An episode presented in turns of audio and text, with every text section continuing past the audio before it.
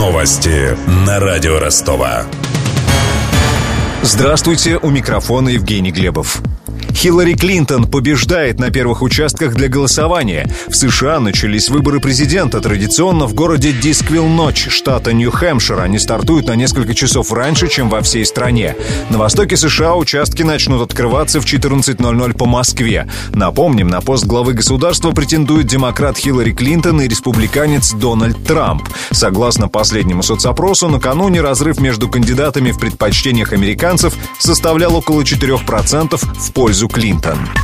Выборы президента США окажут существенное влияние на курс американского доллара. В этом уверены опрошенные радио Ростова эксперты. Они расходятся только в том, как сильно ослабеет рубль по отношению к американской национальной валюте. Старший аналитик инвестиционной компании «Альпари» Анна Бодрова полагает, что очень скоро доллар будет стоить 65 рублей. Кто бы не возглавил овальный кабинет и как бы не развернулся рынок, инвесторы начнут покупать доллар США. Я думаю, что 65 рублей можно поставить первым ориентиром. Дальше все будет зависеть от кандидата. Если это будет Хиллари Клинтон, то около 65 баксов зацепится. Дальше будет небольшая коррекция, и в диапазоне 63-65, в общем-то, середину ноября мы встретим. А если это будет Дональд Трамп, то это может быть цели 67 и 68 рублей и достаточно продолжительный такой период биржевой волатильности, то есть сильной качки.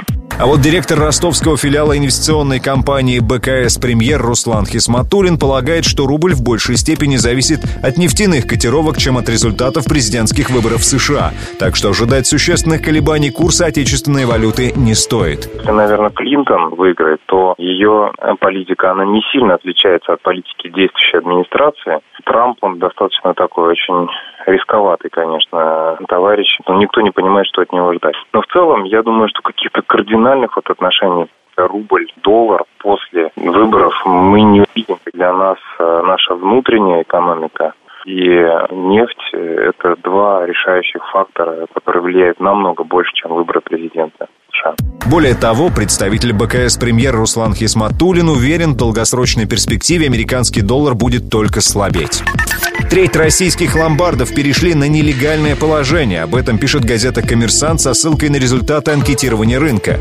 Издание напоминает, что тренд наметился еще летом прошлого года. Поменявшие правовой статус ломбарды получают конкурентные преимущества по сравнению с обычными, поскольку комиссионки предлагают гражданам выкупить их имущество и таким образом создают аналог кредитования под залог вещей. Другая примета времени – граждане стали больше сдавать модных и дорогих брендов. В основном их несут те, кто скупался на распродажах во времена валютной стабильности, рассказал радио Ростова хозяйка комиссионного шоурума «Остатки сладкие» Ирина Гунина. Не подошло маленькое. Купили, положили и забыли.